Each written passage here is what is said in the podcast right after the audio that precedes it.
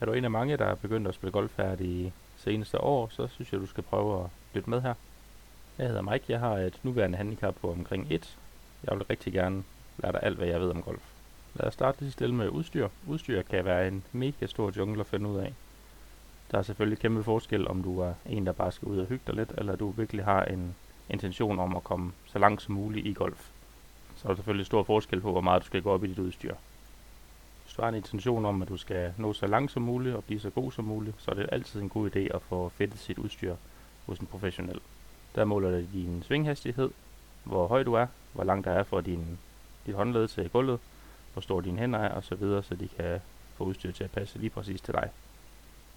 Forskellen på et rigtigt og forkert sæt til mig selv, det kan være femten til tyve meter i distance per jern. Det kan være, at jeg har et skaft, der spænder for mig i det forhold til min svinghastighed. Det vil så sige, at hvis jeg spiller modvind, så vil bolden bare stige til værs, og så vil bolden slet ikke nå derop, hvor jeg vil have den. Men er dit ambitionsniveau måske ikke så tårnhøjt, så kan et uh, sæt fra Den Blå Avis være ganske udmærket at starte med. Man kan altid opgradere. Hvis du bare holder dig under fjorten jern i backen, så, uh, så er det good to go. Men der er ingen, der siger, at du skal have fjorten, så uh, hvis du har tolv, så er det også helt fint. Jeg vil bare anbefale, at man i hvert fald har der en, en kølle af en art, og så, uh, og så nogle jern. Måske fra, hvis du har fra seks til, til pitch eller noget i den stil, så have en hybrid i stedet for de lange jern. De lange jern kan godt være meget svære for en nybegynder at slå med, så en hybrid vil være en god hjælp. En hybrid er en blanding af et jern og en kølle. Er du måske ikke typen, der har den, den højeste swing speed, kan det være en fordel at have et, et helt hybridsæt. Et hybridsæt er et sæt, hvor i stedet for jern har du hybrider. Hybrider kan i hvert fald for dem, der ikke har så høj swing speed, være nemmere at få op at flyve.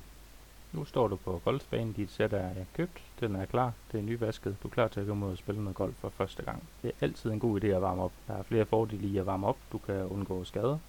Din swingspeed er højere, når du kommer på banen. Det vil sige, at når du skal slå dit første slag, vil du faktisk slå den længere, end hvis du bare gik ud med det samme og slog. Det kan også være, at du har en tendens til, at du måske slår bolden lidt i højere på selve dagen, og du måske ikke lige helt ved, hvordan du skal fikse det, inden du har din tee-tid. Så er det bedre bare at køre med det, man har. Du kan godt mærke, at din tee-tid den kommer tættere og tættere på. Du er noget nervøs for det allerførste slag, du skal slå. En rigtig god måde at komme over nervøsiteten for sit allerførste slag på runden, der er selvfølgelig at øve det ned på træningsbanen. Også selvom du kan visualisere hullet foran dig, når du står nede på træningsbanen. Gå tid bolden op. Gør det, du normalt gør. Om det er at tage et par prøvesving, eller det er at stille sig bag bolden og, og prøve at forestille sig slaget, inden man skal slå.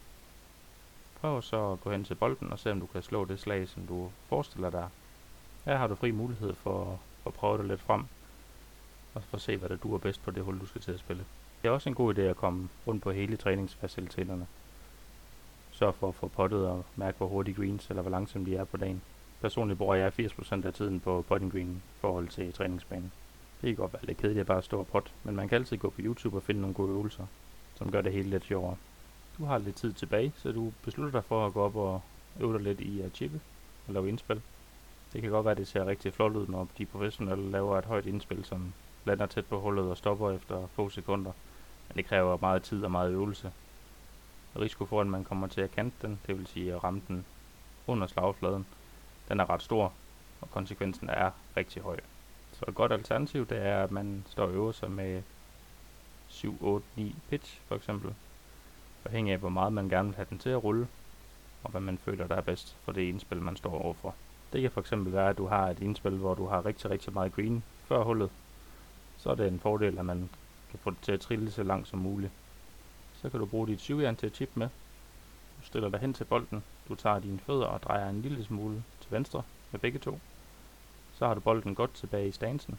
Så tager du dit syvjern, og så har du noget, der minder om et pottestroke. Og så får du bare bolden til at trille hen på hullet. Alt hvad der hedder kortspil, det kræver rigtig meget øvelse. Det vil sige indspil, chip og pot. Selve filen af, hvor meget man skal give den, det er kun noget, man får ved at øve. Der kan være stor forskel på, hvor hårde greens er, eller hvor, hvor langsomme de er, afhængig af, hvor meget man skal give det. Så er det tid til din allerførste runde. Du er på vej ned til allerførste tee. Du ankommer lige lidt tid, før du skal slå ud. Du finder dine tees frem, dine markeringsmærker, din pitchfork. Selvom du tænker, du aldrig når op til greenen og får lavet et lille hul i den, så er det altid en god idé at have den i lommen. Der er nogen, der ikke kan finde ud af det. Så er det blevet din tur til at slå. Nu er det meget vigtigt, at du husker på øvelsen ude på træningsbanen. Du får slået dit slag, ligesom du har drømt om. Det er nu tid til dit andet slag. Jeg ligger midt fairway. og der er måske lidt problemer i den ene eller den anden side af hullet. Det er altid en god idé at slå væk fra problemerne, i stedet for at prøve at slå over dem, hvis man ikke er sikker på, at man kan gøre det. Du har nu spillet de første ni huller og kommet rundt i en fantastisk runde på fireogtyve point, som er seks bedre end handicap. Du kan allerede kan forestille dig, hvor, hvor fedt det er, når du skal til at gå ned i handicap for allerførste gang. Men det er lige præcis det allerfarligste, man kan gøre, når man har spillet en rigtig god forni, det er at begynde at tænke på, hvor fedt det bliver, når man faktisk er færdig.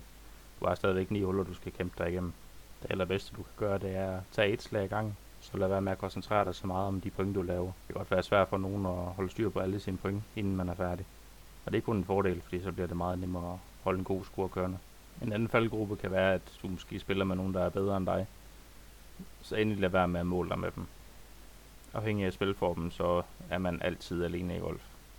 Så der er ingen grund til at måle dig med nogen, der er bedre end dig. Det tager bare fokus fra dit eget spil. Jeg håber, I har nydt den her første podcast. Jeg har også en YouTube med forskellige træningsøvelser, primært potning. Så er der også en Instagram. Mange tak fordi I lyttede med. Der kommer snart med herfra.